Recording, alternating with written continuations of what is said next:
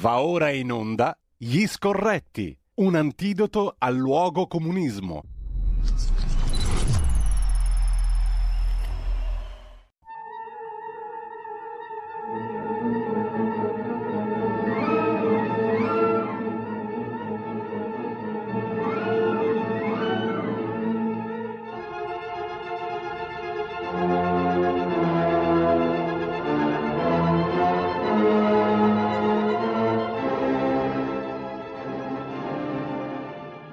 Radio Libertà di nuovo in diretta e la linea va al nostro Antonino Danna e Campi. A voi.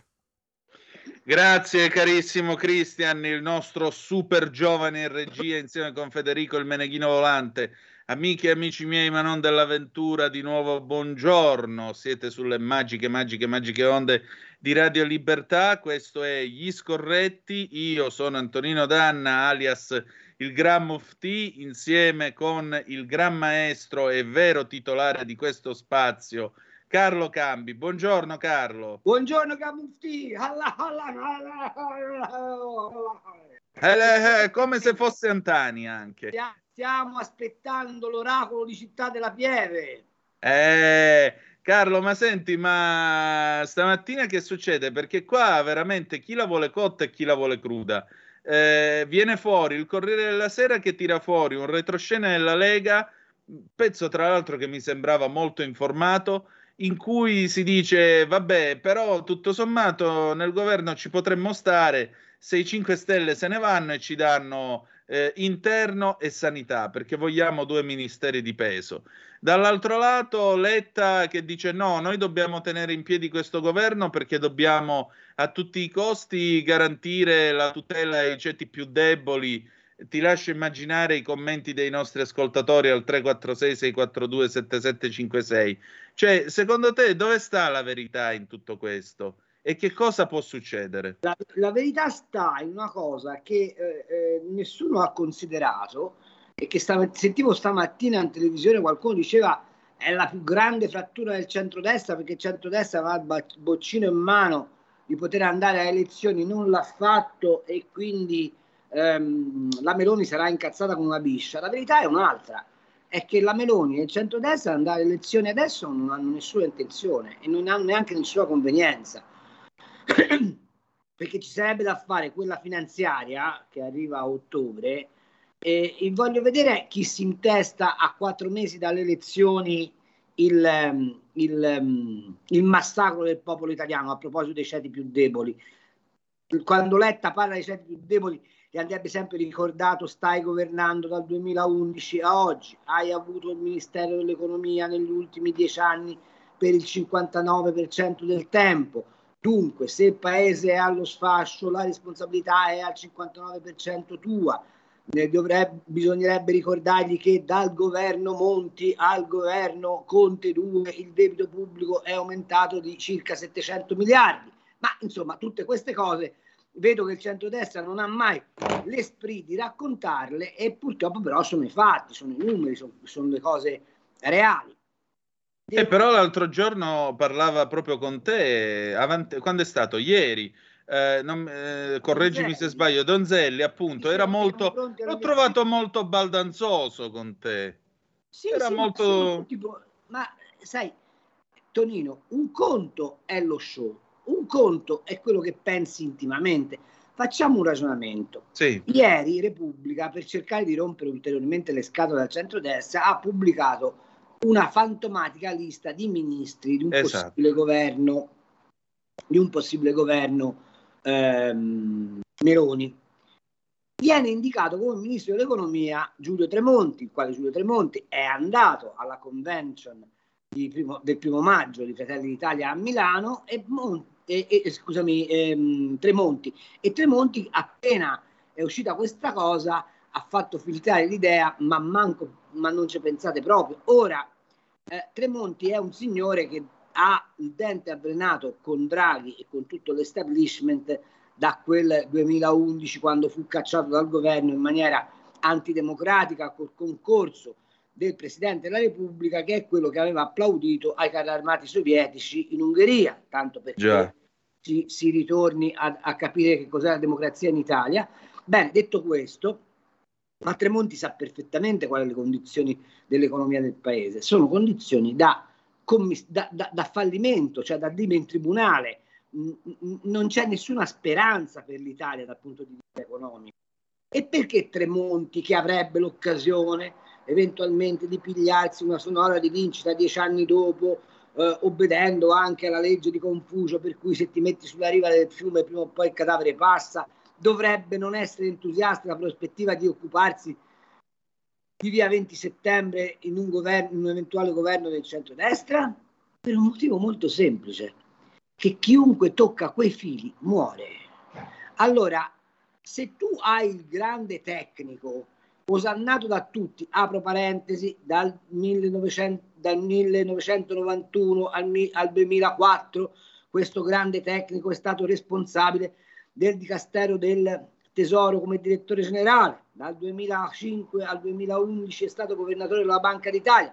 Se l'Italia sta messa un po' nella merda, probabilmente anche questo signore ha contribuito. O vogliamo dire che lui come, è, è, come il, il, Nazareno che cammina sulle acque eh, o sul fango dell'economia e non si è mai sporcato la, la sacra tonaca. Detto tutto questo, è meglio che la finanziaria se la intesti il compagno Draghi, il quale deve massacrare gli italiani oppure deve trovare una, una soluzione di compromesso e così i partiti in campagna elettorale potranno dire se quello che è successo non è colpa nostra, ma è colpa del tecnico.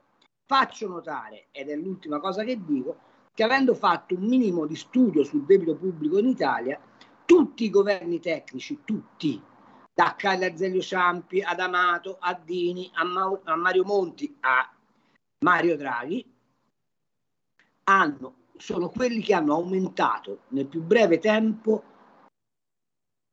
di più il debito pubblico.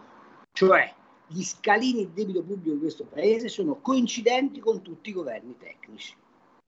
Allora, Insomma, i pifferei magici non, non suonano ah, più così bene col flauto. Ecco, io quindi credo che andrà a finire che Draghi ha, ha tentato disperatamente di sottrarsi al massacro dicendo basta, mi sono rotto le scatole e ha preso la palla al balzo di questa roba dei, dei 5 Stelle. Cioè, ma pensa al paradosso.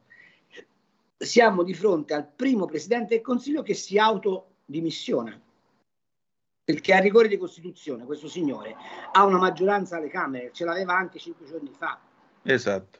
E, e se Mattarella invece di fare i giochini di palazzo, tanto ormai è un monarca, perché di, ho fatto un conto anche lì, lui ha, rischia di avere una permanenza alla Quirinale che è più lunga della media dei papi, del regno dei papi.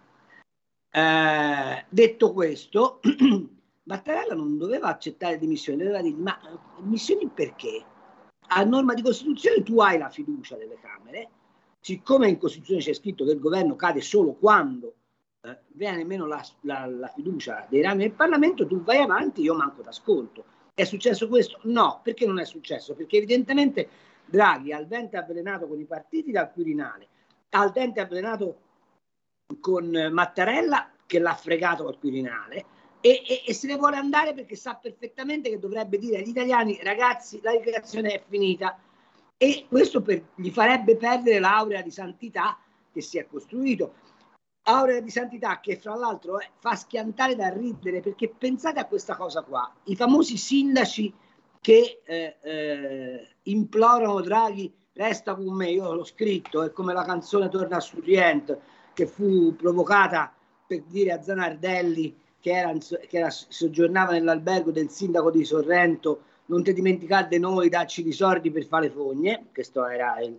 senso della canzone certo De Curtis l'ha scritta pensando ad un amore, ma poi venne curvata a, a, a questo obiettivo di, di, di, breve termine. Diciamo un po' meno I sindaci, profumato. I sindaci hanno in mano 50 miliardi del PNRR. Di questi 50 miliardi soltanto il 25% sono a investimento diretto, tutto il resto sono progetti, assunzioni, consulenze. Pensate quale manna è per un sindachetto in un comune di 5.000 abitanti trovarsi quei 20, 25, 30 milioni da poter spendere in assunzioni significa garantirsi la, il seggio di, di, sindaco a vita e quando vi raccontano che i sindaci pigliano poco non è mica così vero perché con l'ultimo ritocco un sindaco di un comunello di eh, sotto 5.000 abitanti i suoi 1.800-2.000 netti al mese se li mette in tasca. Ora eh, voi pensate un comunello della Calabria Saudita da cui viene il Gran Mufti, eh, cui mi eh, prostro, che eh, ha un reddito medio al di sotto dei 14.000 euro, che sta lì, un comunello di 3.000 abitanti, magari a, attaccato a, alla Sila Piccola, e, e, e si trova 2.000 euro in tasca tutti i mesi. Secondo voi è un signore che non è grato a, a, a Mario Draghi? Ecco, questa, questa è la verità dei fatti.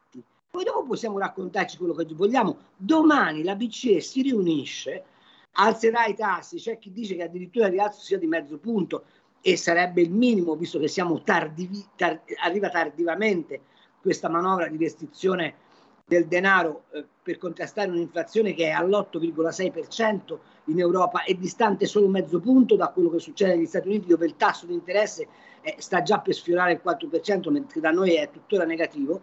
Detto questo, domani ci sarà anche la discussione sul famoso scudo anti-spread che la BCE dovrebbe mettere in campo per evitare che la speculazione si accanisca sui titoli di Stato italiani appena si rialzano i tassi. Bene, la Germania ha detto che questo scudo non lo fa passare se non ad una condizione, e cioè che all'Italia vengano messi dei vincoli più stringenti di quelli del MES.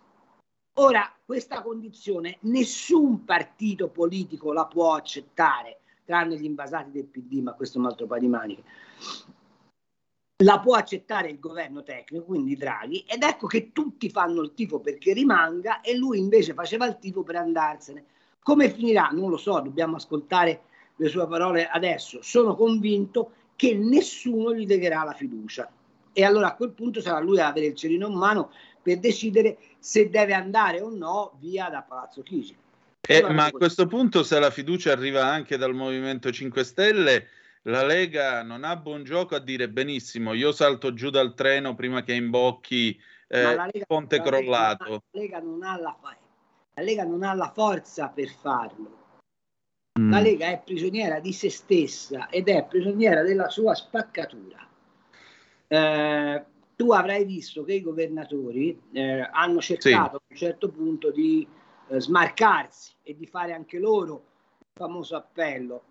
Poi si dice che siano stati quelli che sia stato Salvini a, a stoppare tutto. In realtà non è vero sono stati i governatori della, della Meloni a dire non ci provate, in particolare Acquaroli e quello del, del, del, dell'Abruzzo, che hanno detto noi una roba del genere non la firmeremo mai e allora Federica, di fronte alla possibilità che non fosse unitario questo, questo appello, lo ha rimesso, Federica come sapete è il presidente della, um, della conferenza delle regioni ed è leghista, o perlomeno sedicente leghista, e, e, e, e ha rinfoderato tutto.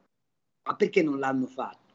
Non l'hanno fatto per un motivo molto semplice, perché i soldi del PNRR a loro non sono ancora arrivati e, e, e non sanno se arriveranno, perché noi continuiamo a parlare di questo PNRR come se fosse già in atto, come se avessimo già eh, messo in piedi cantieri, come se le opere fossero già a terra e non è vero.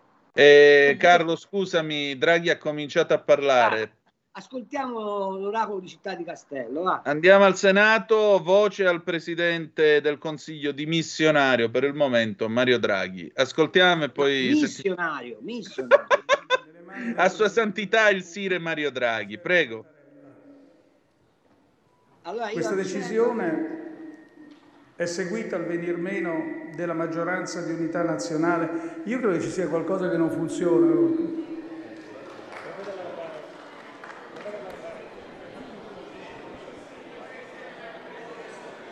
Vediamo, vediamo, vediamo. Forse ora, forse ora va meglio.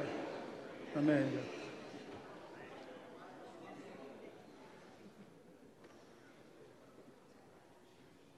Questa decisione è seguita al venir meno della maggioranza di unità nazionale che ha appoggiato questo governo sin dalla sua nascita.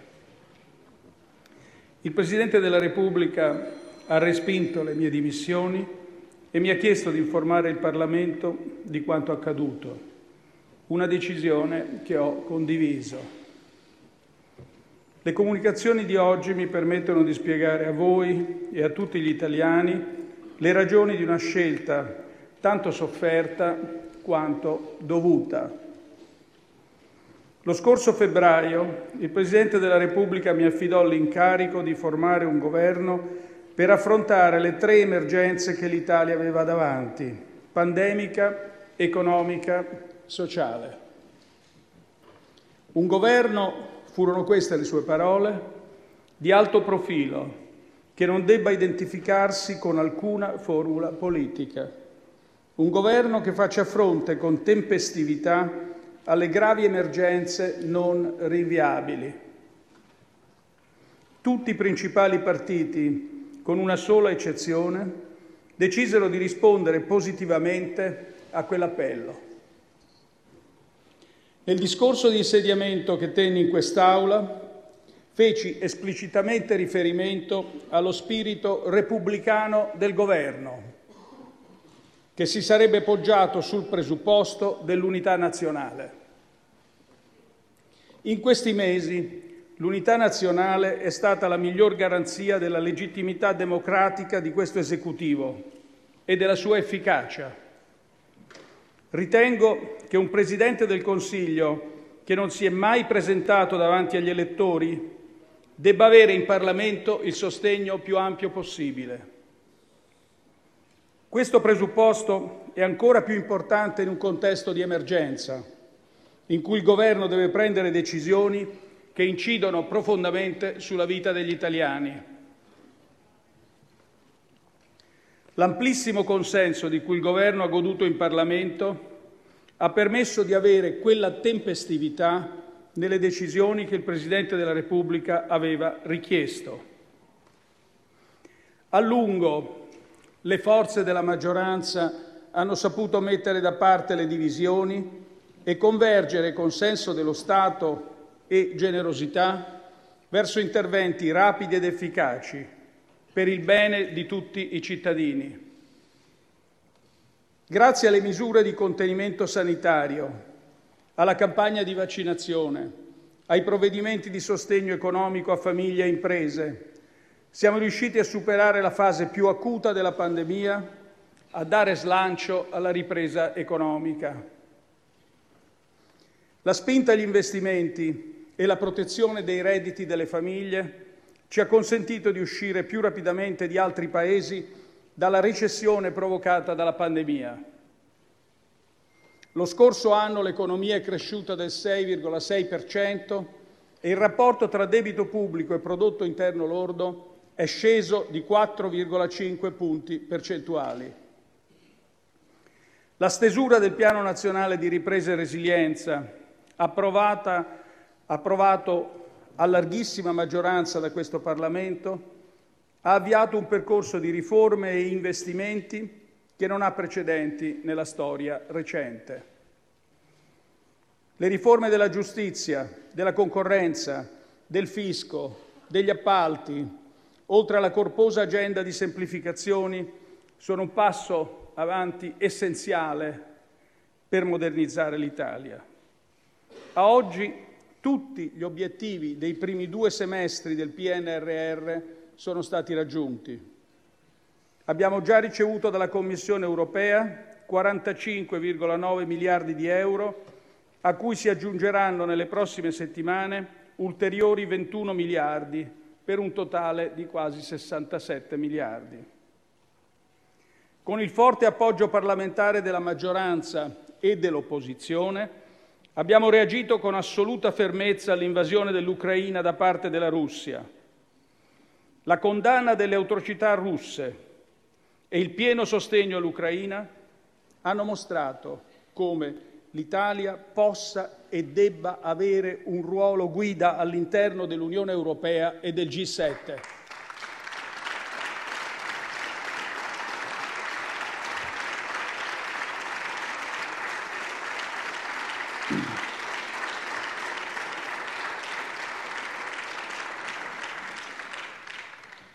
Allo stesso tempo non abbiamo mai cessato la nostra ricerca della pace, una pace che deve essere accettabile per l'Ucraina, sostenibile, duratura. Siamo stati tra i primi a impegnarci perché Russia e Ucraina potessero lavorare insieme per evitare una catastrofe alimentare e allo stesso tempo aprire uno spiraglio negoziale. I progressi che si sono registrati la settimana scorsa in Turchia sono incoraggianti e auspichiamo possano essere consolidati. Ci siamo mossi con grande celerità per superare l'inaccettabile dipendenza energetica dalla Russia, conseguenza di decenni di scelte miopi e pericolose.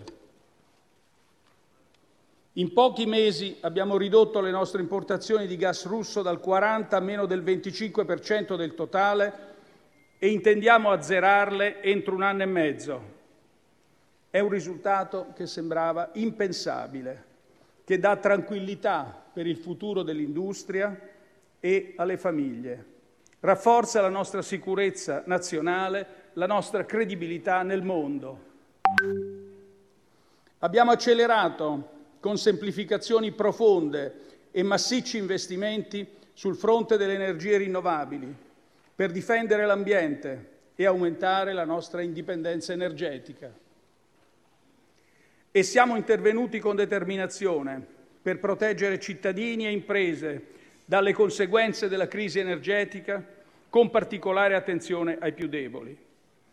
Abbiamo stanziato 33 miliardi in poco più di un anno, quasi due punti percentuali del PIL, nonostante i nostri, i nostri margini di finanza pubblica fossero ristretti.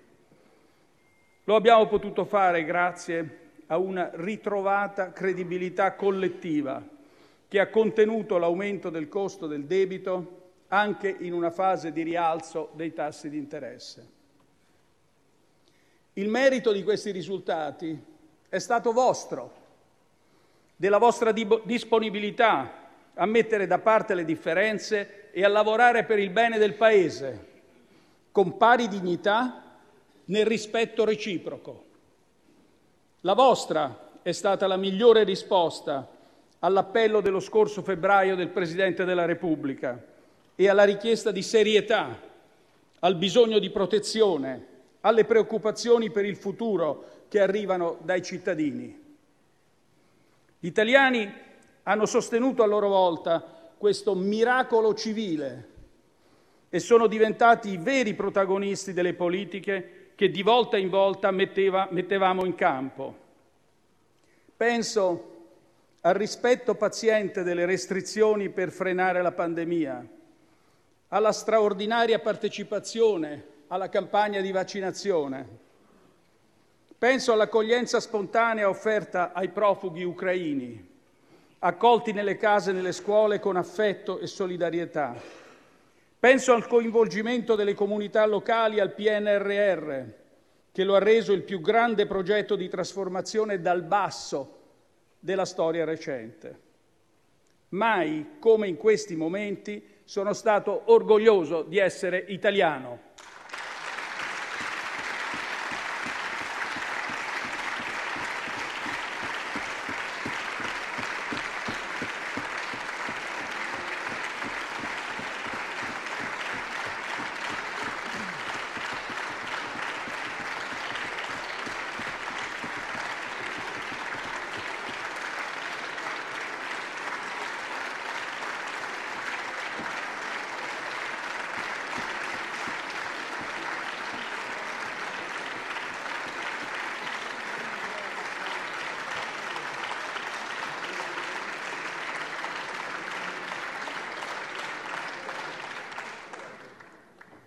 L'Italia è forte quando sa essere unita. Purtroppo, con il passare dei mesi, a questa domanda di coesione che arrivava dai cittadini, le forze politiche hanno posto un crescente desiderio di distinguo, di divisione. Le riforme del Consiglio Superiore della Magistratura, del catasto, delle concessioni balneari, hanno mostrato un progressivo sfarinamento della maggioranza sull'agenda di modernizzazione del Paese. In politica estera abbiamo assistito a tentativi di indebolire il sostegno del governo verso l'Ucraina, di fiaccare la nostra opposizione al disegno del presidente Putin. Le richieste di ulteriore indebitamento si sono fatte più forti proprio quando maggiore era il bisogno di attenzione alla sostenibilità del debito.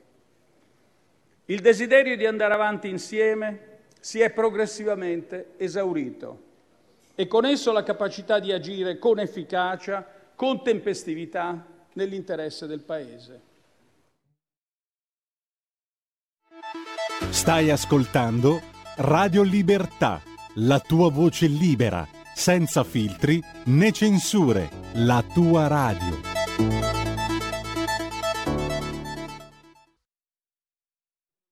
chiaro, che ha un significato evidente.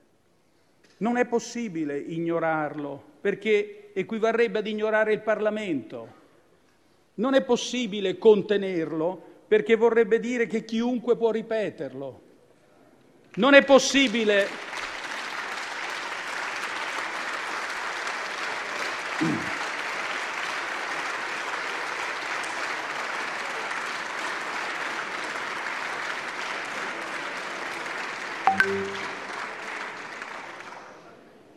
Non è possibile minimizzarlo perché viene dopo mesi di strappi ed ultimatum. L'unica strada, se vogliamo ancora restare insieme, è ricostruire da capo questo patto. Con...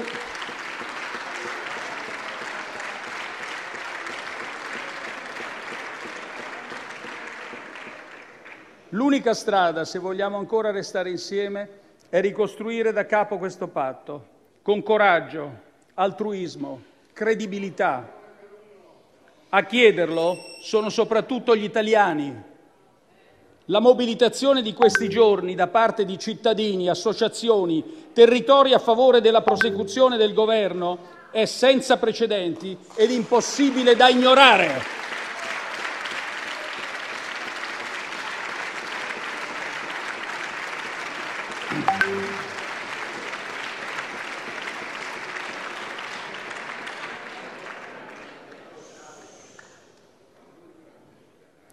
Ha coinvolto il terzo settore, la scuola, l'università, il mondo dell'economia, delle professioni, dell'imprenditoria, lo sport. Si tratta di un sostegno immeritato, ma per il quale sono enormemente grato. Due appelli mi hanno colpito in modo particolare. Il primo è quello di circa 2.000 sindaci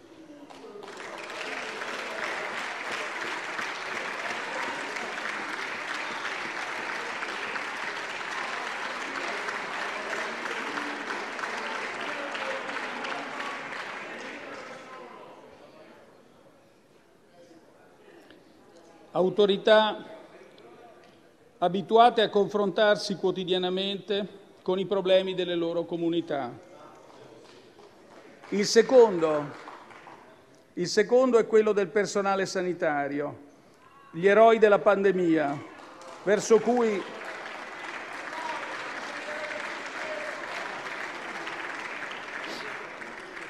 verso cui la nostra gratitudine è immensa. Questa domanda di stabilità impone a noi tutti di decidere se sia possibile ricreare le condizioni con cui il governo può davvero governare. È questo il cuore della nostra discussione di oggi. È questo il senso dell'impegno su cui dobbiamo confrontarci davanti ai cittadini. L'Italia ha bisogno di un governo capace di muoversi con efficacia e tempestività su almeno quattro fronti. Il Piano nazionale di ripresa e resilienza è un'occasione unica per migliorare la nostra crescita di lungo periodo, creare opportunità per i giovani e le donne, sanare le disuguaglianze a partire da quelle tra nord e sud. Entro la fine di quest'anno dobbiamo raggiungere 55 obiettivi che ci permetteranno di ricevere una nuova rata da 19 miliardi di euro. Gli obiettivi riguardano temi fondamentali come le infrastrutture digitali, il sostegno al turismo, la creazione di alloggi universitari e borse di ricerca, la lotta al lavoro sommerso. Completare il PNRR è una questione di serietà verso i nostri cittadini e verso i partner europei. Se non mostriamo di saper spendere questi soldi con efficienza e onestà, sarà impossibile chiedere nuovi strumenti comuni di gestione delle crisi. L'avanzamento del PNRR richiede la realizzazione di tanti investimenti che lo compongono, dalle ferrovie alla banda larga, dagli asili nido alle case di comunità, Dobbiamo impegnarci per realizzare tutti i progetti che abbiamo disegnato con il contributo decisivo delle comunità locali. Dobbiamo essere uniti contro la burocrazia inutile, quella che troppo spesso ritarda lo sviluppo del Paese. E dobbiamo assicurarci che gli enti territoriali, a partire dai comuni, abbiano tutti gli strumenti necessari per superare eventuali problemi di attuazione. Al tempo stesso dobbiamo procedere spediti con le riforme, che insieme agli investimenti sono il cuore del PNRR. La riforma del codice degli appalti pubblici intende assicurare la realizzazione in tempi rapidi delle opere pubbliche e il rafforzamento degli strumenti di lotta alla corruzione. Dobbiamo tenere le mafie lontane dal PNRR.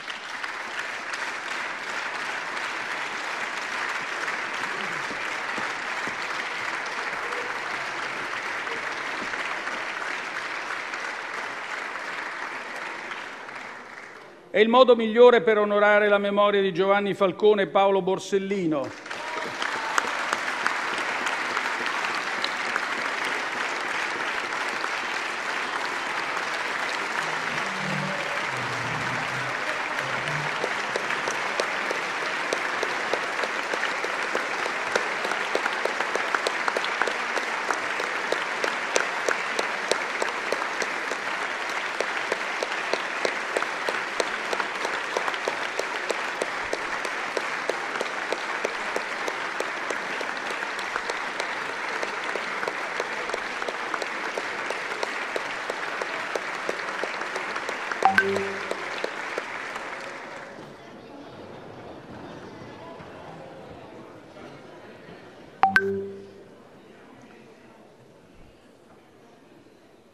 È il modo migliore per onorare la memoria di Giovanni Falcone e Paolo Borsellino e degli uomini e donne delle loro scorte a 30 anni dalla loro barbara uccisione.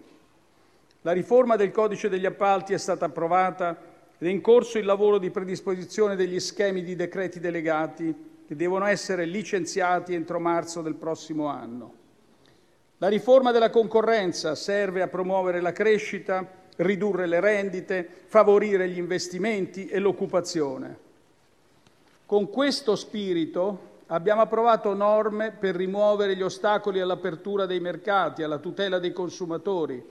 La riforma tocca i servizi pubblici lo- locali, inclusi taxi e le concessioni di beni e servizi, comprese le concessioni balneari. Il disegno di legge deve essere approvato prima della pausa estiva per consentire entro la fine dell'anno l'ulteriore approvazione dei decreti delegati come previsto dal PNRR.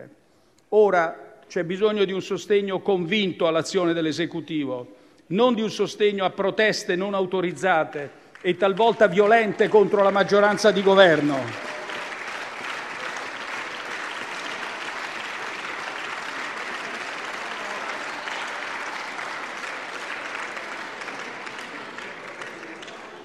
Per quanto riguarda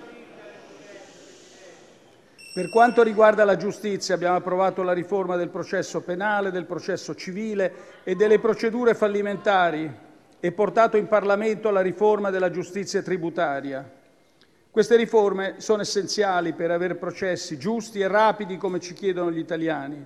È una questione di libertà, democrazia e anche prosperità.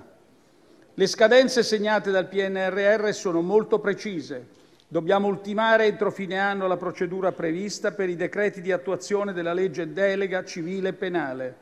La legge di riforma della giustizia tributaria è in discussione al Senato e deve essere approvata entro fine anno.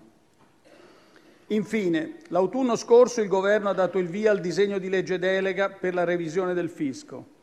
Siamo consapevoli che in Italia il fisco è complesso e spesso iniquo.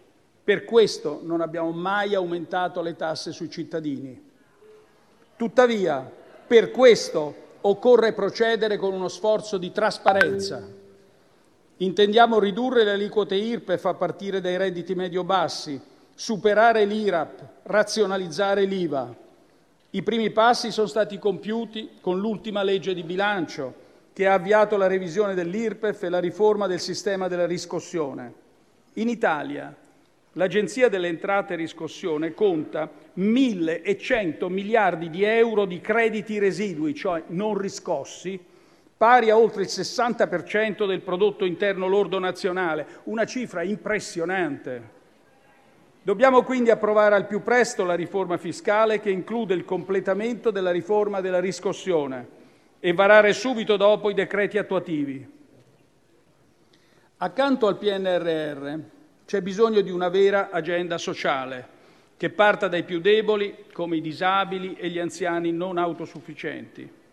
L'aumento dei costi dell'energia e il ritorno dell'inflazione hanno causato nuove disuguaglianze che aggravano quelle prodotte dalla pandemia. Fin dall'avvio del Governo abbiamo condiviso con i sindacati e le associazioni delle imprese un metodo di lavoro che prevede incontri regolari e tavoli di lavoro. Questo metodo è già servito per gestire alcune emergenze del Paese, dalla ripresa alle attività produttive nella fase pandemica, fino alla sicurezza del lavoro, su cui molto è stato fatto e molto resta ancora da fare. Oggi è essenziale proseguire in questo confronto e definire in una prospettiva condivisa gli interventi da realizzare nella prossima legge di bilancio. Quest'anno l'andamento della finanza pubblica è migliore delle attese e ci permette di intervenire, come abbiamo fatto finora, senza nuovi scostamenti di bilancio. Bisogna adottare entro i primi giorni di agosto un provvedimento corposo per attenuare, entro i primi giorni di agosto, sottolineo, un provvedimento corposo per attenuare l'impatto su cittadini e imprese dell'aumento dei costi dell'energia e poi rafforzare il potere d'acquisto, soprattutto delle fasce più deboli della popolazione. Ridurre il carico fiscale sui lavoratori, a partire dai salari più bassi, è un obiettivo di medio termine. Questo è un punto su cui concordano sindacati e imprenditori. Con la scorsa legge di bilancio abbiamo adottato un primo e temporaneo intervento. Dobbiamo aggiungerne un altro, in tempi brevi, nei limiti consentiti dalle nostre disponibilità finanziarie. Occorre anche spingere il rinnovo dei contratti collettivi. Molti, tra cui quelli del commercio e dei servizi, sono scaduti da troppi anni. La contrattazione collettiva è uno dei punti di forza del nostro modello industriale per l'estensione e la qualità delle tutele, ma non raggiunge ancora tutti i lavoratori. A livello europeo è in via di approvazione definitiva una direttiva sul salario minimo ed è in questa direzione che dobbiamo muoverci insieme alle parti sociali, assicurando livelli salariali dignitosi alle fasce di lavoratori più in sofferenza. Il reddito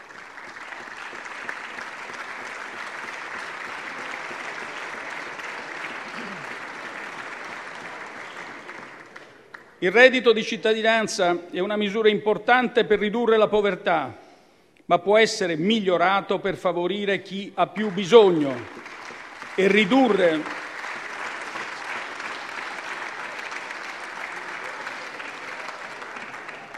e ridurre gli effetti negativi sul mercato del lavoro.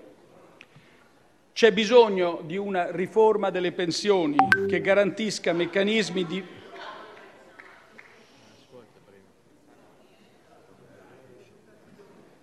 C'è bisogno di una riforma delle pensioni che garantisca meccanismi di flessibilità in uscita e un impianto sostenibile ancorato al sistema contributivo. L'Italia deve continuare a ridisegnare la sua politica energetica come fatto in questi mesi. Il vertice di questa settimana ad Algeri conferma la nostra assoluta determinazione a diversificare i fornitori spingere in modo convinto sull'energia rinnovabile. Per farlo c'è bisogno delle necessarie infrastrutture. Dobbiamo accelerare l'installazione dei rigassificatori a Piombino e a Ravenna. Non è possibile affermare di volere la sicurezza energetica degli italiani e poi allo stesso tempo protestare contro queste infrastrutture.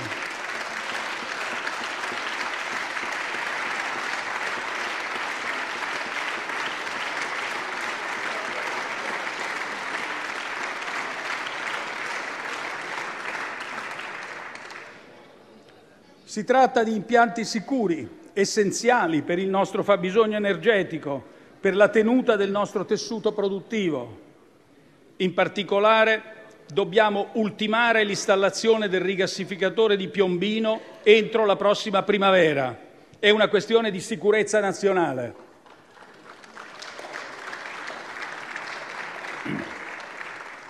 Allo stesso tempo Dobbiamo portare avanti con la massima urgenza la transizione energetica verso fonti pulite.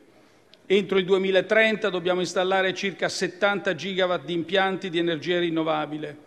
La siccità e le ondate di calore anomalo che hanno investito l'Europa nelle ultime settimane ci ricordano l'urgenza di affrontare con serietà la crisi climatica nel suo complesso. Penso anche agli interventi per migliorare la gestione delle risorse idriche la cui manutenzione è stata spesso gravemente deficitaria. Il PNRR stanzia più di 4 miliardi per questi investimenti, a cui va affiancato un piano acqua più urgente.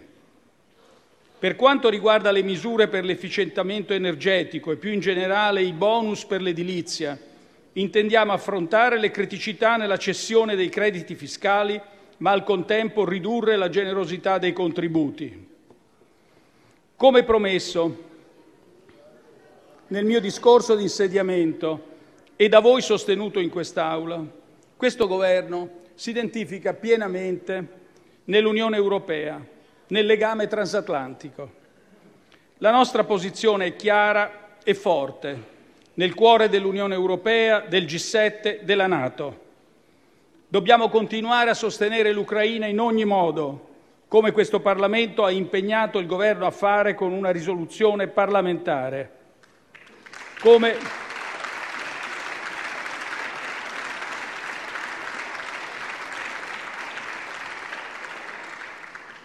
Come mi ha ripetuto ieri al telefono il presidente Zelensky, armare l'Ucraina è il solo modo per permettere agli ucraini di difendersi.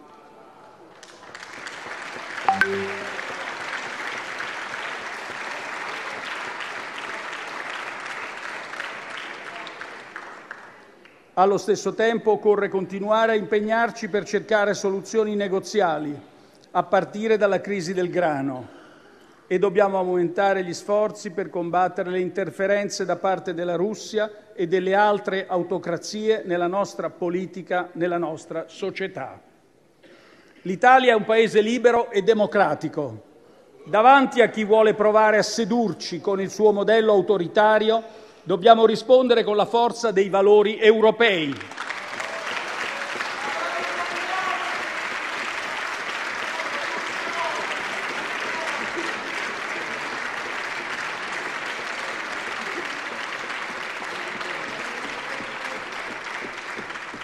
L'Unione Europea è la nostra casa e al suo interno dobbiamo portare avanti sfide ambiziose. Dobbiamo continuare a batterci per ottenere un tetto al prezzo del gas russo che beneficerebbe tutti e per la riforma del mercato elettrico, che può cominciare da quello domestico, anche prima di accordi europei. Queste misure sono essenziali per difendere il potere d'acquisto delle famiglie e per tutelare i livelli di produzione delle imprese. In Europa si discuterà presto anche della riforma delle regole di bilancio e di difesa comune del superamento del principio dell'unanimità. In tutti questi campi l'Italia ha molto da dire, con credibilità, spirito costruttivo e senza alcuna subalternità. Ci sono altri impegni che l'Esecutivo vuole assumere, che riguardano ad esempio la riforma medi- del sistema dei medici di base e la discussione per il riconoscimento di forme di autonomia differenziate. Ma tutto questo richiede un governo che sia davvero forte e coeso e un Parlamento che lo accompagni con convinzione nel reciproco rispetto dei ruoli. All'Italia non serve una fiducia di facciata che svanisca davanti ai provvedimenti scomodi. Serve un nuovo patto di fiducia, sincero e concreto, come quello che ci ha permesso finora di cambiare in meglio il Paese. I partiti e voi parlamentari siete pronti a ricostruire questo patto? Siete pronti?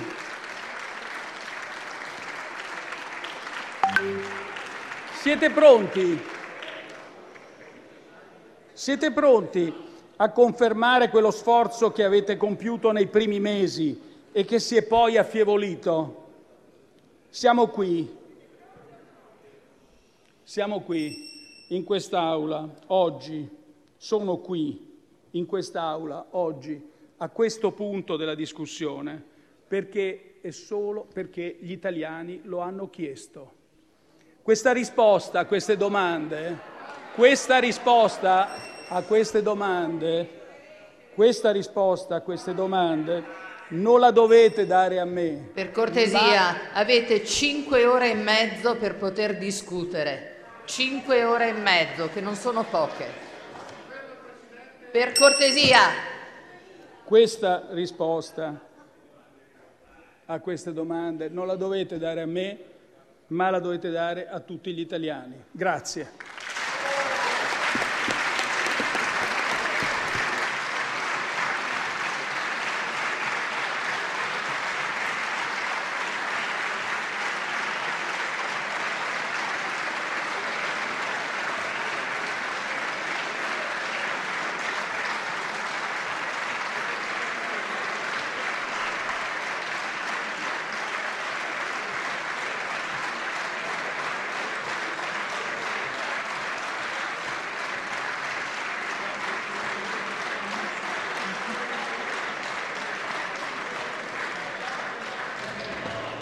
La, se- la, seduta, la seduta. E allora un uh, vero e proprio discorso della corona, quello che ha pronunciato Mario Draghi, discorso di un premier tutt'altro che rinunciatario, tutt'altro che eh, disposto ad andarsene. Mm, certo, è un discorso dove gratti la vernice della partecipazione, il miracolo civile, c'è questa espressione che mi ha molto colpito, il miracolo civile un po' per rievocare il miracolo economico del boom degli anni 60, di quell'Italia favolosa in cui lui era un ragazzo. Insomma, c'è questa idea di questo presidente del Consiglio forte che chiede un, un, un appoggio praticamente plebiscitario da parte di tutte le forze politiche, eh, la ricostituzione di quel patto, dice Draghi, che, permette, che ci ha permesso di raggiungere tutta una serie di obiettivi. Dopodiché, però, ci sono sia le legnate che vengono tirate a destra e a manca, che anche qualche, qualche carezzina, tirate d'orecchie in tema di catasto, per esempio, si ricorda gli scontri sulla riforma del CSM, quindi l'allusione anche... Cosa c'è? A tra poco? Siamo in pausa? Regia? No? Ok, andiamo avanti. Stavo dicendo, Carlo, ci sei? Ci sono, ci sono. Allora, io dicevo che è un discorso della corona con un premier eh, fortissimo che vuole un impegno fortissimo da parte eh, delle forze politiche, ma prima ne parlavamo fuori onda, tu hai fatto un'osservazione che io trovo molto intelligente, prego. Allora, no, secondo me è il discorso del nuovo segretario del PD eh, che parla non a un'aula parlamentare eletta dal popolo, ma al Senato delle corporazioni. Eh, non so se avete sentito che lui dice questa spinta dal basso, siamo passati dall'1 sì. vale 1 dei grillini all'1 vale 1000, cioè come se questi sindaci che ho spiegato prima sono interessati al PNRR, faccio notare che 2000 sindaci rappresentano il 21% di tutti i sindaci d'Italia, che sono, 8.000, sono quasi 8.000. E questi toni, francamente, che ha usato Draghi della serie non disturbate il manovratore, sono più da monarca costituzionale, ma neanche da monarca assoluto che da presidente del Consiglio, peraltro non eletto. Eh, io devo dire che boh, sono rimasto abbastanza basito e mi pare che la democrazia sia finita, non ha concesso nulla.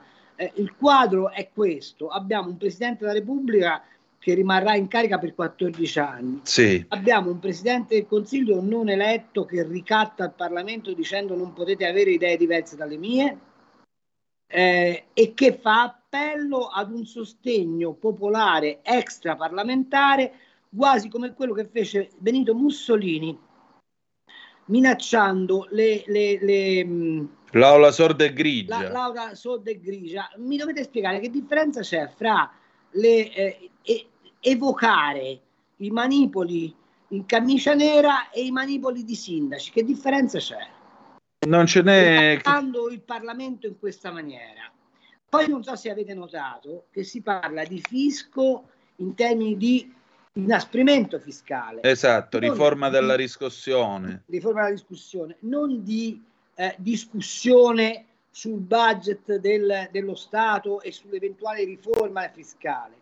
O la pace Quando fiscale. Quando le bacchettate non le ha date, per esempio, dicendo venite a rompere le scatole all'attività del governo parlando di Ius Scole, di, di, di, di, no, ha parlato delle, delle concessioni balneari, dicendo esatto. che il Parlamento non si deve prestare a dare voce alle proteste anche violente di categorie. Perché il Parlamento a che cosa serve? Non è il Parlamento la Camera di rappresentanza delle istanze complessive del Paese e le istanze dei concessionari non sono istanze degne di rappresentanza. Io non dico se hanno ragione o torto, ma non hanno dignità di essere rappresentate. E perché quelle dei tassisti? È questo Paese i, i distinguo sulla politica estera, li ha, li ha definiti come minare l'azione del governo. Ma vogliamo raccontarci che c'è un Antonov caduto in Grecia pieno di armi che, che l'Ucraina stava spedendo in Bangladesh? Vogliamo raccontarci il fatto che ora ci rompono le scatole sul grano? Tra l'altro domani scriverò un pezzo a questo punto. Lui ha continuato a citare questa storia del grano ucraino. Lo sapete che Zelensky ha concluso 100.000 contratti di vendita dei, de, de, de, della campagna ucraina a potenze straniere in questo periodo. Allora, se la democrazia deve essere ridotta a approvazione di ciò che un Presidente del Consiglio non eletto, che non è passato dal giudizio degli elettori, che ha, che ha attraversato la storia recente repubblicana da protagonista dello sfascio economico, si deve inchinare. Io penso che a questo punto sarebbe il caso che veramente il centrodestra uscisse dall'aula. Sì, è quello che penso e che volevo chiederti, infatti. Tu se fossi Matteo Salvini in questo momento che faresti? Andrei, io fossi Matteo Salvini in questo momento farei il papete. Anche perché in questo momento... In, indicando che lo faccio perché non voglio essere il portatore d'acqua del segretario del PD. Sì, sì. Eh, c'è... Sabato sera a casa mia. Tutti! È un bel direttore! È un bel direttore! Cos'è il papete? Sta cominciando il papete? No, è Giulio che chiama per licenziarci, probabilmente a me per prima. Aspetta un attimo. Giulio, ciao! Buongiorno figliuoli, buongiorno ragazzi, come state? C'è anche Carlo. Buongiorno Cardinale, aspettavamo la sua Carlo, come stai? grazie. Come stai Carlo? Bene, io sto bene, Io penso dopo che questo discorso sto benissimo, non sono mai stato meglio. Mi è piaciuto tantissimo Mario Draghi, devo dire la verità. A te, a te è piaciuto tantissimo? Mi è molto piaciuto perché praticamente ha detto voi non contate un cazzo e io so io. E se voi non sì, specie nel voto... finale. No, ma non solo ho detto io so io, eh, e, e ha rivolto a Salvini gli ha detto sei come Aronne Piperno, no che non mi piace il mobile, eh, mobile, tu sembravi banista, ma ora poi ti spiego la procedura. Io so di un li caccio e tu noi qui. Eh, esatto.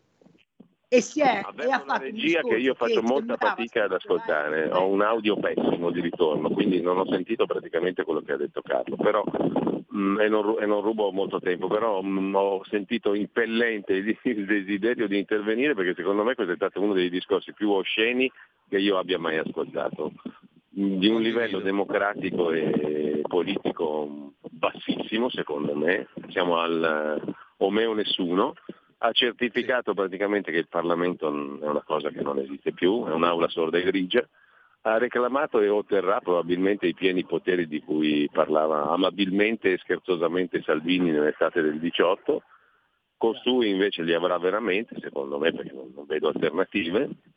L'agenda si rafforzerà ancora di più, la sua ovviamente, e poi mi ha dato particolarmente fastidio, devo dire, non so come la vedete voi, ma il fatto che si sia richiamato all'appello degli italiani. L'altro giorno ho letto sul Corriere della Sera che perfino un senza tetto a Roma ha applaudito Draghi perché è attento ai, alle persone che stanno ai margini. Ecco, mm, i sindaci, i sindaci, a parte che 2.000 su 8.000 non mi sembra una grandissima maggioranza, però questo appello al popolo è il popolo che mi vuole. Abbiamo trovato un, peron, un peroncino, non lo so, un, un peronetto, un peronaccio, uno, un, un, populista vero nostro, capito? Altro che quelli che cianciavano prima. A me mi ha fatto questa impressione qua. Penso che i prossimi mesi saranno orrendi e a questo punto ho anche il dubbio che forse non si andrà a votare nel 23. Boh, mi viene pure questo dubbio, sentendo il, la musica, il tono diciamo, del discorso di Draghi. Non so cosa ne pensate voi. Ma io condivido le tue analisi, soprattutto sull'oscenità del discorso e sul fatto che sia un atteggiamento nettamente antidemocratico. Non mi piace soprattutto la parte in cui nei fatti lui si schiera da una parte politica, parla tanto di unità nazionale, parla di lavorare tutti assieme, però nei fatti lui segue l'agenda del centro-sinistra e di conseguenza io a maggior ragione mi chiedo che cosa ci sta a fare il centrodestra a sostegno di un personaggio del genere. Non lo so, io non so se, la sua sia l'agenda del centro-sinistra. Di sicuro mi pare di aver capito che anche Carlo avesse osservato in questa, in questa direzione, di sicuro rafforza l'agenda di Letta, però eh, l'agenda è soprattutto la sua sostanzialmente la sua o di chi per lui, insomma.